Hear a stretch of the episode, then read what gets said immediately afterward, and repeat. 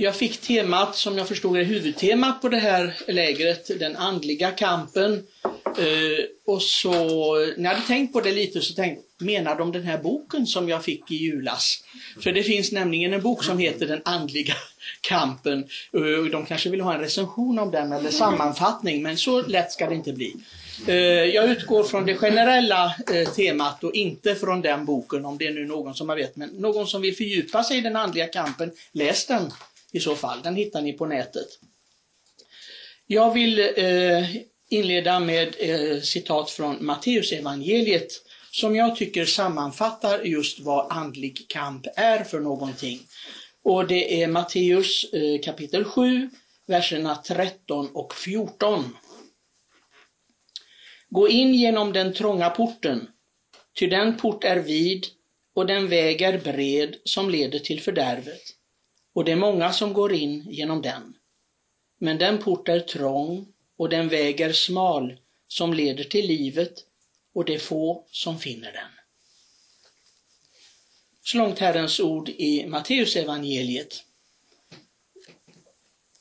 Den andliga kampen, det handlar just om detta att nå fram till det eviga livet, för det är det som är vår huvudsysselsättning. Det är det vi försöker åstadkomma med våra år, den tiden vi har till förfogande här på jorden. Det är ingenting annat egentligen som vår Herre förväntar sig av oss, utan att vi strävar efter det eviga livet. Och ni som kommer ihåg lite katekesundervisningen, ni vet att katekesen har alltid sagt att eh, det finns några punkter som vi är skapade för. Att lära känna Gud, att älska Gud, att tjäna Gud och att sträva efter att uppnå det eviga livet. De fyra punkterna. Det spelar ingen roll om ni blir nobelpristagare eller om jag vet inte vad, om ni blir luffare. Det är inte det som är huvuduppgiften i livet, utan att söka Gud och att finna honom. Och vi vet också att Herren lovar att den som söker honom ska finna honom. Men vi ska finna honom i vår kallelse och det tänker vi särskilt på i firandet nu med kyndelsmässodagen. Att, eh, det har, varje människa har en kallelse, en specifik kallelse, men den grundläggande kallelsen för oss alla, det är att utkämpa den här kampen genom livet, att uppnå en förening med Gud. Och det kan man om man verkligen vill. Aposteln Paulus är väldigt duktig på eh, olika förslag till hur de första kristna skulle kämpa och det, när man läser Paulus brev så eh, får man massor med uppslag. Och eh, jag skulle vilja ta från Romarbrevet 8, ett andligt liv i frihet. Nu blir det alltså ingen fällande dom för dem som tillhör Kristus Jesus. Till den andliga lag som gäller för livet i Kristus Jesus har gjort mig fri från syndens och dödens lag. Sen hoppar jag lite. Till det som lever efter köttet har dess sinnelag, men det som lever efter anden är andligt sinnade. Köttets sinnelag betyder död, men andens liv och frid. Köttets sinnelag innebär ju fiendskap med Gud. Det underordnar sig inte Guds lag och kan inte heller göra det. Det som är kvar i sin kötsliga natur kan inte behaga Gud. Ni däremot är inte kvar i den utan lever andligt, när nu Guds ande bor i er. Men den som inte har Kristi ande tillhör inte honom. Om Kristus bor i er, så är visserligen kroppen död på grund av synden, men anden har liv på grund av rättfärdigheten. Om anden från honom som har uppväckt Jesus från de döda bor i er, då ska han som har uppväckt Kristus från de döda göra också era dödliga kroppar levande genom att hans ande bor i er. Vi är kallade till en andlig frihet. Väldigt många, även de som kallar sig kristna, de som kallar sig fromma katoliker, är inte så andligt fria. De lever instängda i sig själva. Ni vet idag när, när någon blir intervjuad till exempel på TV eller radio och det första de frågar är Ja, hur känns det nu då du har vunnit 100 miljoner på bingo? Liksom, så att Hur känns det? Ja, vad tror du? Tror du att jag är ledsen eller? Hur, liksom, hur känns det nu när ditt hem har brunnit ner liksom? Ja, jag är jätteglad. Alltså, får jag starta om på nytt? Alltså, Det, det utgår från, från liksom helt fel utgångspunkt allting. Hur vi känner, liksom hur jag upplever min egen situation. Och eh, en kristen är ju på något sätt, hoppas vi, kallad till att dö bort från sig själv. Och det handlar inte bara om ordenslivet här, att bli munk och nunna så att man, man ska gå in i ett, i ett starkare andligt perspektiv, utan det gäller oss alla. Vi, vet, vi, har ju nyligen firat Herrens dop och då varje år så när vi förnyar vårt dop, då vi firar vårt dop, så tänker vi på det som vi har blivit vigda till i dopet. Att vi är präster, profeter och kungar. Jag brukar tjata om det varje år och, och, och säga att vet ni, kommer ni ihåg det, vad det betyder? Att bli döpt är inte att komma in i en förening eller klubb eller, eller en organisation. Det är verkligen att bli vigd till någonting. Det andliga prästerskapet, det allmänna som vi säger, som vi får i dopet. Det handlar ju om, vad, är, vad gör en präst? Ja, det är inte bara att predika. Han står framför allt vid altaret, han offrar. Vi är, vi är kallade till att dagligen offra våra erfarenheter, vårt liv till Gud på vårt hjärtas altare. Denna gudstjänst ska hela tiden hålla på. Och ser vi vårt liv som en gudstjänst eller inte? Eller är vår trosutövning, det vi lever i tron, gemenskap med Gud, bara någonting som är liksom satt till vissa timmar, vissa stunder, vissa dagar, vissa perioder? Eller är det en kontinuerlig gudstjänst? Är det det? För det är vi vigda till i dopet. Jag brukar säga till föräldrar när de kommer till dopsamtal, vet ni verkligen vad ni ger in på? Vet ni det? Stå inte inför Herrens altare och ljug. För jag ska fråga er i kyrkans namn, är ni beredda att fostra barnet i den kristna tro som vi har bekänt? Ja, säger de. Sen ser du dem inte för den första kommunionen. Du ser dem inte kanske förrän sen mycket senare när säger ja konfirmation måste man ju ha också för annars blir mormor i, i Polen eller Kroatien eh, besvikna. Och de har stått här då, föräldrar och fadrar och jo då, vi ska fostra barnet i den kristna tron. Att bli präst, profet och kung. Profet, vad är det? Det är inte någon siare inte. Någon som ska förutse liksom vad som ska hända i framtiden. En profet är den som kan tyda Guds tecken, hur Gud talar till människan. Han ska förstå Gud helt enkelt, det är en profet. En profet ska förstå Gud. Förstår vi som kristna Gud? Jag märker ofta i andliga samtal, åtminstone i Jönköpings församling, kanske är värre i Jönköping än andra, att de inte alls förstår Gud. De är helt oförstående för vad som händer i deras liv och kan inte förstå att Gud har någon mening med detta. För Gud har en mening med allt. Och det förstår ni, det är en del av den andliga kampen och man måste erövra på något sätt himmelriket här, att förstå Gud. Den tredje, den konungsliga värdigheten, ja det handlar ju inte om att stå på en balkong och, och vifta och, och vinka åt folket eller klippa band. Mm. Utan det handlar en kung, så det förväntades en kung kunde först och främst regera över sig själv. Kunde styra sig själv. För hur ska en kung kunna styra andra, liksom om man inte kan styra sig själv? Kan vi det? Kan vi kristna styra oss själva? Har vi den konungsliga värdigheten?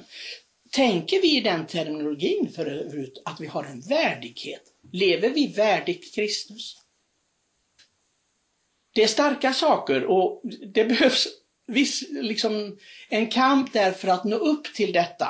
Och det är den dagliga kampen i bön och i liksom, eftertänksamhet. Att ha insikt. Eh, det kom en, för en tid sedan en präst från, från ett annat land, jag ska inte säga vilket land i alla fall, men eh, vi bjöd på kaffe och han, han träffade bröderna i kommuniteten och jag vet inte, vi kom in på predikan. Och den här prästen sa, jag tycker, jag har kommit fram till det att det är fullständigt meningslöst att predika. Vad säger du? Och en av mina medbröder säger, säg inte så fader, varför är det meningslöst? Ja, de blir, alltså jag, jag pratar och pratar och jag, och jag, och jag engagerar mig, jag förbereder mig mycket väl, tycker jag åtminstone. Men sen märker jag att det är ju ingen som lyssnar i alla fall. Ja, hur märker du det fader? Då sa han, jo, Eh, jag har gäng damer naturligtvis, det brukar det oftast vara i kyrkorna, som är mycket hängivna och de ber varenda dag. Och det, när vi öppnar dörren på morgonen klockan fem öppnar jag den i vårt land och, och, och då är det damerna där och går in och de ber fram, ja, så att eh, jag knakar om det. Ja. I alla fall så kom jag på hembesök till en av de här damerna och träffar hennes äldsta dotter.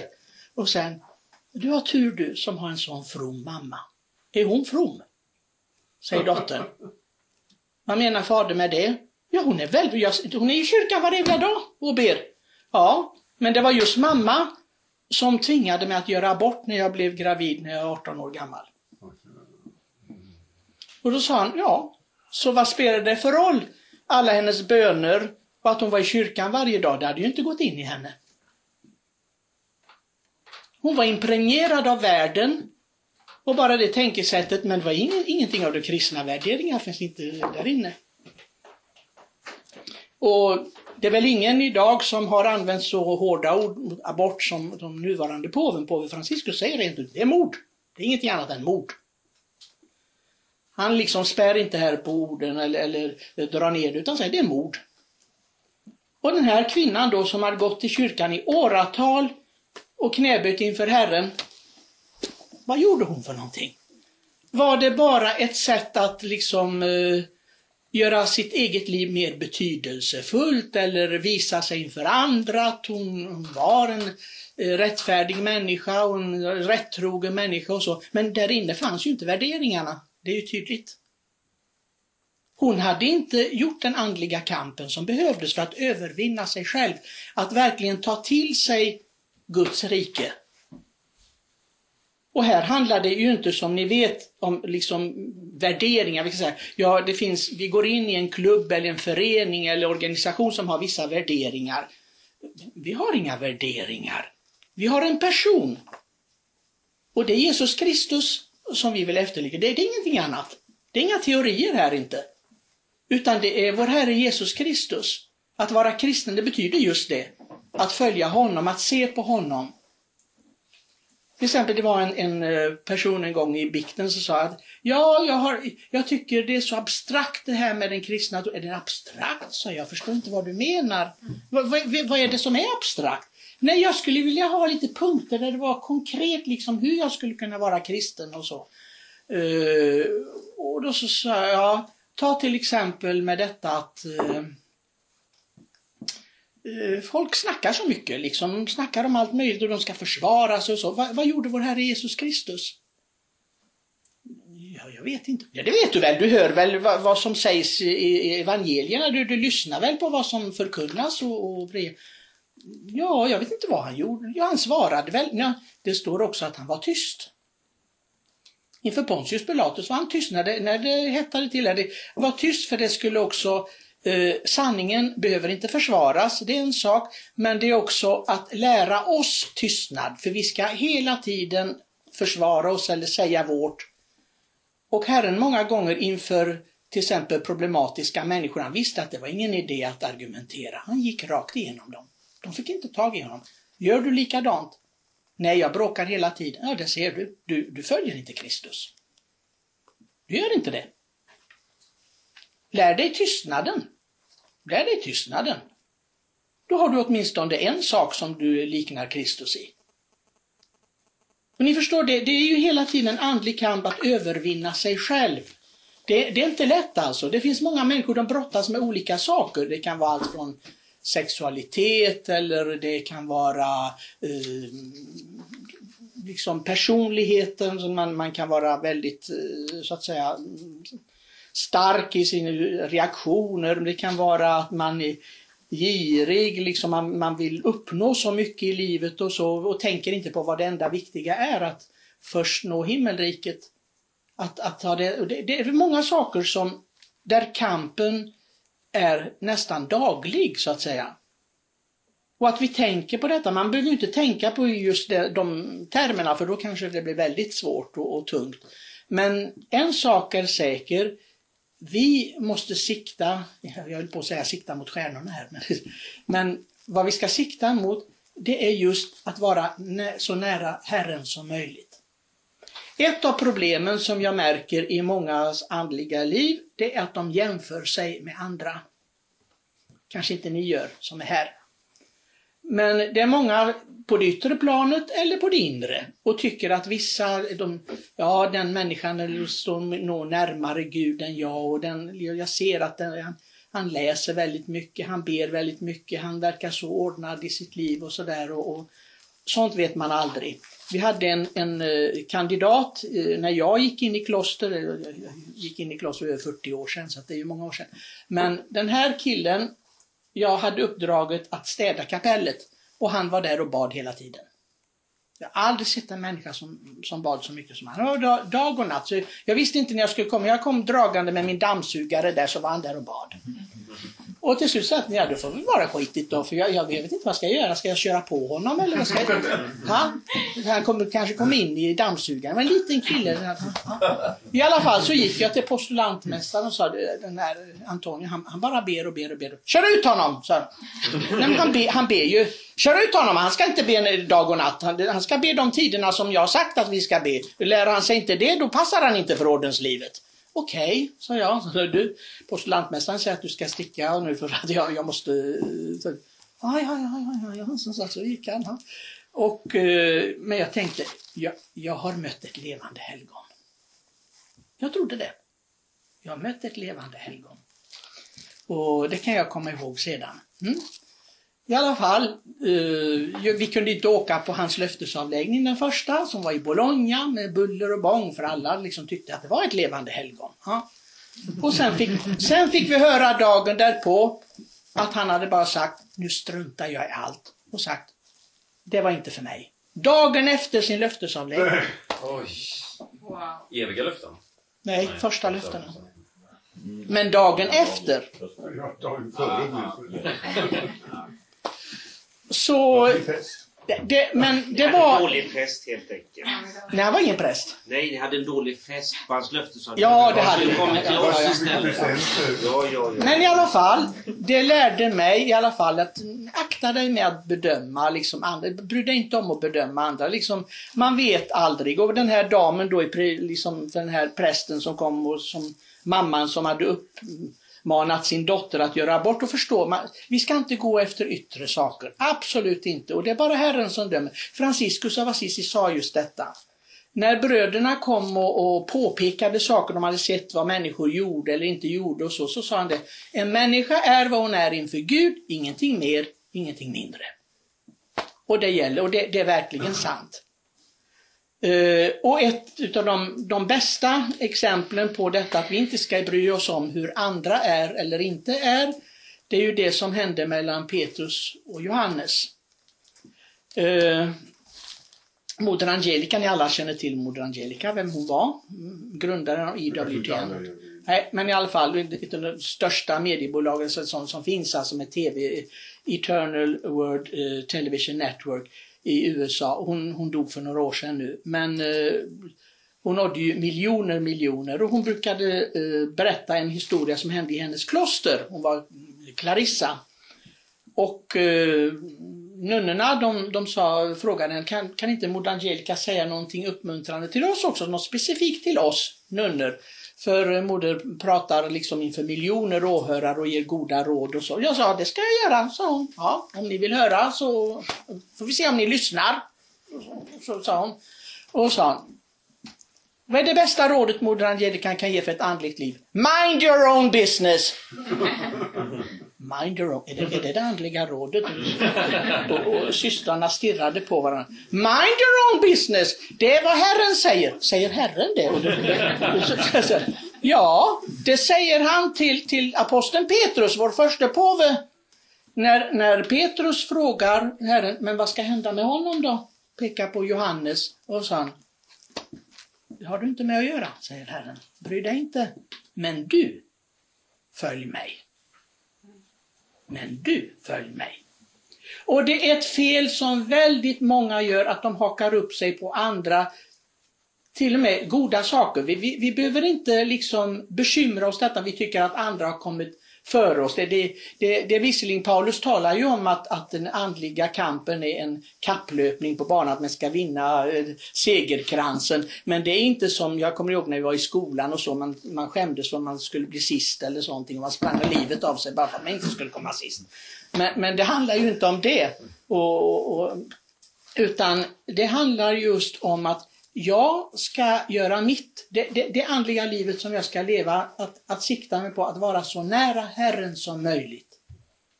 Och jag ska bekämpa, så att säga, och det kan jag med, med Andens gåva, allt det som är emot det här att stå nära, nära Herren. Min, min vänskap med honom, det ska vara det viktigaste. Vet idag, när man pratar om vad är det viktigaste, det är familjen. Tyvärr så säger ju många, nej det är vännerna. Kompisarna är det viktigaste. Och då så Herren är ju väldigt modern egentligen. Han säger, jag kallar er inte tjänare, så jag kallar er för vänner. Så trots att det var sagt 2000 år sedan så är det ju väldigt, väldigt eh, aktuellt. Denna vänskapen som vi kan få med Herren. Men han säger ju också någonting som inte vi kan göra. Ni kan inte gå ut på stan och säga, vill du bli min kompis, då gör du som jag säger. Kan du säga det? Har du prövat med det någon gång? Du har, du har, inte, du har inte vågat?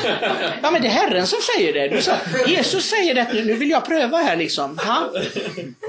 Pröva någon gång, får ni se vad, vad reaktionerna blir. Liksom. Ja, jo, jo, de skulle säga så. Men Herren säger det. Och, och, och, vi förstår ju att de har ett hum om att han verkligen är Guds son eftersom de inte reagerar och säger, är du dum i huvudet eller? Ja, det gör de inte. Utan de förstår detta, det är med gudomlig auktoritet. Och den vänskapen kan vi bara få om vi gör som han säger.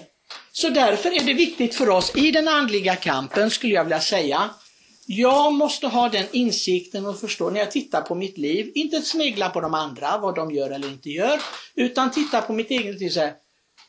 Uppfyller jag nu detta vad han vill? Till exempel från, från morgon till kväll.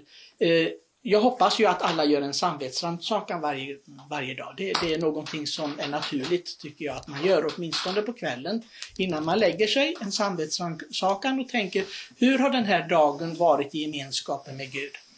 Uh, och då tänker jag, liksom, det jag gick och tänkte på idag och funderade på, var detta enligt Guds vilja? Jag har snackat med många idag telefon kanske, på nätet, jag har träffat personer och så. Det jag sa idag, var detta enligt Guds vilja? Är det någonting som Gud ville att jag skulle säga? Eller var det någonting helt annat som, som inte motsvarar liksom en medlem i Guds rike? För att ära Gud. De valen jag gjorde, de, det jag bestämde mig för att utföra idag eller göra eller inte göra, liksom, var, var det enligt Guds vilja? Så skulle Jesus säga ja till det som jag gjorde? Det finns hela tiden mängder av sådana där små beslut som vi kanske tycker inte är så viktiga och så, som, som handlar just om detta. Lever jag i gemenskap med honom? Är jag där? Är jag hos honom? Han är hos mig, det, det behöver jag nog inte tvivla på, men, men, men är jag hos honom? Det är ju en helt annan sak.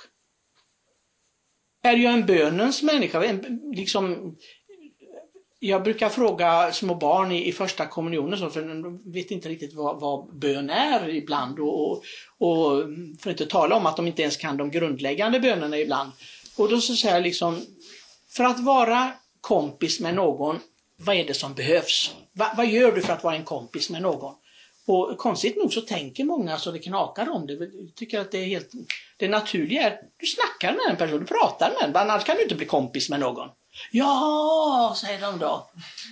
Eller är du bara tyst och tänker att du ska bli kompis med Jag vet inte, eller skickar du brev eller vad, jag vet inte vad du gör. Men alltså, man pratar med den man vill, man tar kontakt med den man vill bli kompis med. Det är självklart. Och det kallar vi för bön. Så om du inte talar med Jesus, du inte talar med Gud, liksom, hur, hur blir du vän med Gud då? Det, det, det, fungerar ju inte. Och många har också, jag ser en kamp där när det gäller bönelivet, att eh, de vet inte riktigt, ber jag riktigt? Ber, hur, hur ska jag be? Och det är ju en del av den här andliga kampen att, att få fram ett sätt att be som passar mig. Ett, ett sätt att umgås. För jag tror inte att vi umgås eh, på samma sätt med alla människor. Det tror jag inte vi gör. Med, med alla, vi, vi, olika sätt att kommunicera och så. Men med Gud så eh, bör det vara att vi har ett naturligt sätt också. Vi, vi ber klassiska böner etc. Och, och en som jag brukar eh, tipsa många människor som har svårt för, för böner på olika sätt. Eh, det är Jesusbönen till exempel. Eh, rosenkransen, den kräver energi. Alla klarar inte av den. Jag tycker den är fantastisk. Det är precis som Johannes Paulus, den andra, han sa ju det är min favoritbön. Han menade inte att han slängde ut mässan för det. Naturligtvis, mässan kom först, men, men, men av de andra andakterna var ju rosenkransens hans favoritbön. Uh, och det är det för väldigt många katoliker som tur är. Men det är många, jag, jag träffar människor som är eh, själsligen trötta. De, de säger att det, det hakar upp sig för dem, de kommer inte långt i rosenkransen ens. Ja, men ta, ta skottböner då. Eh, det finns en förträfflig liten skrift av den heliga Augustinus. Han skrev brevet till Proba. Och där berättar han om att han var i egyptiska kloster, bland de första klostren alltså, som fanns i kristenheten. Och eh, han såg att de liksom sköt upp sina böner till himlen. Och det är det var skottböner, som skjuta upp böner. Och det var korta meningar Antagligen, eh, han skrev inte att det var Jesusbönen, men man förmodar att, att det var det. Man kan ju vara vilken bön som helst. Eh, små korta böner. Och jag säger ofta till folk, liksom, när du går, liksom, du går en sån meningslös vandring som till affären till exempel. Du träffar lite människor på gatan och sådär. Be för de människorna, liksom, be, be en Jesusbön för dem till exempel. Du ser någon människa som ser ledsen och trött ut och sådär. Herre Jesus Kristus, Guds och Marias son, förbarmad över oss syndare. Be, be, be, gärna inte bara för dig själv. Alltså jag tycker om när Jesusbönen liksom för, omsluter dem jag, jag, träffar på gatan eller i affären eller var jag nu är någonstans. Och, och att det blir meningsfullt när man ber för andra. Jag, jag tror att en av de stora andliga eh, liksom, segrarna, det är när du, in, när du vänder dig bort från dig själv och du ser även de andra som att jag ska få in de här människorna i himlen. En av mina favorithelgon, om man nu får tala om favorithelgon, för alla ska vara favorithelgon. Men i alla fall, det finns några som tilltalar mig mer än andra. Och Det var det första helgonet jag överhuvudtaget bekantade mig med och det var lilla Teresa av Jesusbarnet, heliga anletet. Eh, jag gick i sjuan och det var en diakonissa i Svenska kyrkan som hon visste att jag hade katolsk bakgrund och så sa hon, men läser du några katolska böcker? Vilket skulle det vara? Jag visste inte vad det var för någonting. Ja, ja men jag har här böcker från Karmel i ett kloster i, i Skåne och bland annat så hade hon den här boken då Lilla Therese självbiografiska skrifter som tyvärr heter så, på, annars på internationellt heter den En själs historia, mycket vackrare. Men i alla fall, eh, och det var ett foto på den här nunnan då, det här helgonet. Och den skulle jag vilja läsa, så. Och jag fastnade, det var mycket där som var väldigt, väldigt vackert och uppbyggande, men det var en fras som jag särskilt fastnade för. Och eh, det var väl det kanske som fick mig att tänka på att gå i kloster. Och, och det var, jag har aldrig nekat Jesus någonting. Jag har aldrig nekat Jesus någonting. Det är starka ord. För jag tänkte, var inte jag nekat Jesus? Jag tänker, har jag, har jag liksom, att leva så, hur kan man leva så? Att man inte nekar Gud någonting. Är det möjligt, tänkte jag. Nu var hon ju bara 24 år när hon dog, så att hade hon levt till hon var 89, vem vet om hon, om hon hade hållit på att göra det. Det hoppas jag ju förstås, att det hade hon säkert, men, men, men jag tänkte att det var en utopi. Kan man leva ett kristet liv utan att neka Gud någonting? Att försaka så mycket som är i motsats till den här vänskapen till Gud. Kan, kan man leva ett helt liv så? Kunde man det så behövde man ju inte bikta sig, tänkte jag. Eh, det är, ju, det är ju helt otroligt alltså.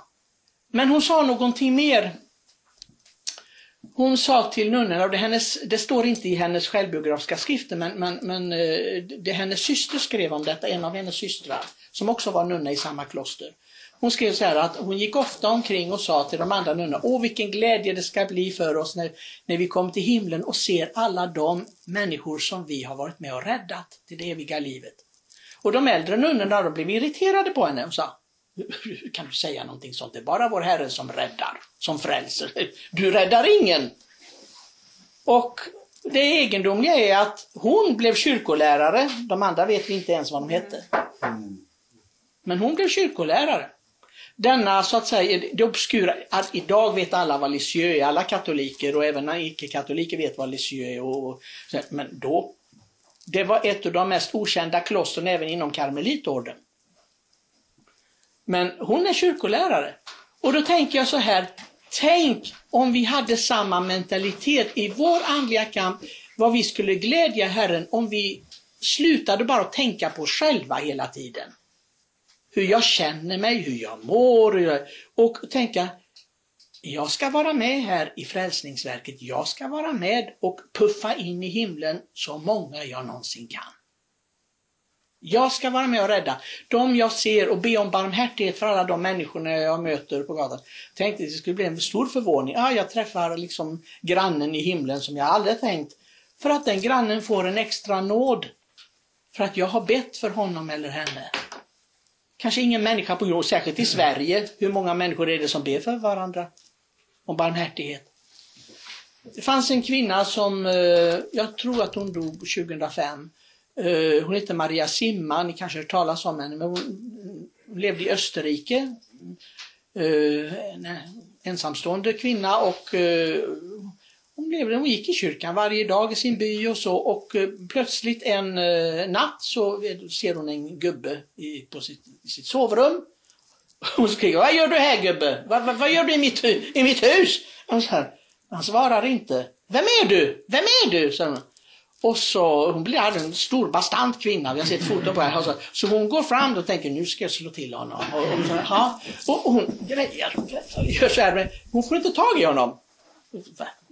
Spöke eller vad, vad är det här för någonting? Ja i alla fall, så hon går och lägger sig. Hon, tänker, hon, ha, ha, hon, säger, hon, hon kunde inte säga att jag har druckit för mycket, för det gjorde hon inte. Hon var väldigt asketisk. Ja, men eh, det hände några gånger och så eh, inget svar. Så hon frågar sin kyrkoherde då, som är mycket vis man. Som, liksom jag har upplevt det här och jag vet inte, ja du ska inte säga vem är du, fråga inte det. Utan fråga, vad vill du? Vad vill du? Och eh, detta var början då till eh, en erfarenhet som följdes av biskopen mycket noga, att i 50 år fick hon meddelanden från själarna som renades i skärselden. Och den, naturligtvis, detta blev ju en sensation under hennes livstid, så Maria Simma blev ju intervjuad som ni förstår många, många gånger. Och det handlar inte om några, hon avslöjade inte några sensationer från vare sig från skärselden eller himlen, för det visste hon inte, för det var ingen som sa det, men däremot uppmanar de henne, eh, henne att säga till folk, ta evangeliet på allvar tills ni kan. Tills det är tid, ta evangeliet och lev evangeliet, annars får ni ångra er. Det så är det. Varför skulle Herren varna för, för att bli, för, gå förlorad mer än han talar just om himlen? Det är statistik. Han talar mer om helvetet och varnar för det än, än, än talar om himlen egentligen. För han varnar för detta. Att, att liksom inte slösa bort sin, sin livstid här på jorden med att göra det fel, felaktiga val. I alla fall så kommer det en annan man till henne och sa, känner du igen mig? Nej, det gör jag inte, sa Och det var ju många gubbar och tanter som visade sig för henne. Förstår du? Nej, det gör jag inte, sa han. Hon var ganska så trött på det här alltså, alla dessa själar i skärsen. Ja. Hon bad och bad och offrade för dem och, och sådär. Alltså, ja, Gud tillät mig att komma och tacka dig. Komma och tacka mig? Så, men vi känner inte varandra. Jo, det gör vi. Så, så på något sätt. Eh, när du var liten flicka, eh, vi var i, satt i samma kupé på tåget och du hade ett stort kors på bröstet där och jag frågade dig, tror du på det där tramset? Det är bara dumheter, du vet det va? Det är bara liksom människor i kyrkan som hittat på alltihopa, det är ingen sanning det här. Och då sa du bara, svarade helt lugnt, jo jag tror på det, jag tror på Gud, jag tror på Jesus Kristus, så att det, det är inga problem för mig, jag, jag, jag tror på detta, det är min tro.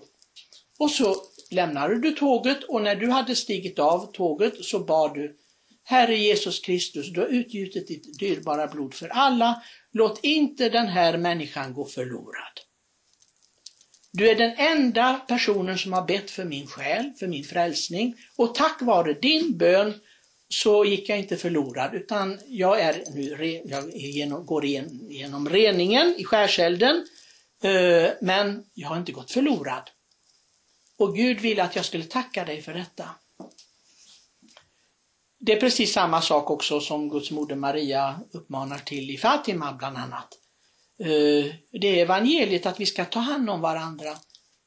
Och jag tror att den andliga kampen utan den insikten om vi ska tillsammans till himlen, att vi ska ta vara på varandra, ha den kärleken, särskilt våra fiender, som Herren säger. Han som det sista han gör förlåter sina fiender. Ska vi vara sämre? Tyvärr känner jag mängder av katoliker som är så oförsonliga och som inte kan förlåta och de kan inte glömma och så. Och jag tänker, ja, vad är det för mening med att du fortsätter gå i kyrkan? Det brukar jag säga till dem. En enda gång eh, som präst har jag nekat absolutioner, det är en enda gång. Och, och, och det var när personen i fråga säger, jag kan inte förlåta, jag vill inte förlåta. Nej, då kan inte Gud förlåta dig heller. Jag kan inte ge dig absolutionen. Det går inte. Tänk om, gå och omvänd dig. Kom tillbaka sen när du har tänkt över saker och ting.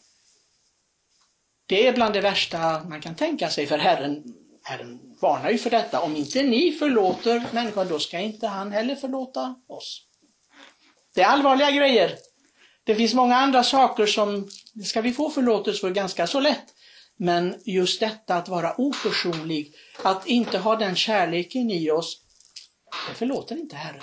Därför att han själv har kommit för att visa kärleken, den sanna kärleken. Och han säger det är ingen konst att älska dem som vi älskar, våra närmaste, våra vänner, våra familjer. Det, det är väl ingen konst, det gör även syndarna, säger Jesus. Men att älska dem som står dig emot, de som är så det är lite svårt ibland. Jag har tänkt ibland, vem är mina fiender? Jag, vet, jag, jag, har inte upplevt att jag haft några direkta fiender i livet. Jag ska förlåta mina fiender, men vilka är de? Eh, men det behöver ju inte vara så allvarligt att det är fiender i den mån, men det kanske är människor som jag är likgiltig inför. De människor som jag egentligen inte bryr mig om eller, eller så. Att att kunna visa dem min kärleksfulla omsorg i den kampen jag har för att själv uppnå det eviga livet, att också de ska göra det. Alla de, för jag har fått ett ansvarsområde. Ja, nu är det inte det som kyrkoherde, alltså min församling, det, det förstår ni, utan det, det är en annan sak. Men som kristen har jag fått ett ansvarsområde, det är alla de jag kommer i kontakt med. Hur relaterar jag andligen till dem. Inte det att jag har pratat med alla eller hälsat på alla eller så, inte det. Och, och, utan känner jag verkligen ett ansvar för att be för de här människorna att, att, och att vara inspiration också, där jag kan. Jag tror att ämnet den andliga kampen handlar om detta. Det handlar precis om detta för mig. Herre Jesus Kristus, du har gett oss tron som gåva. Du har gett oss din vänskap.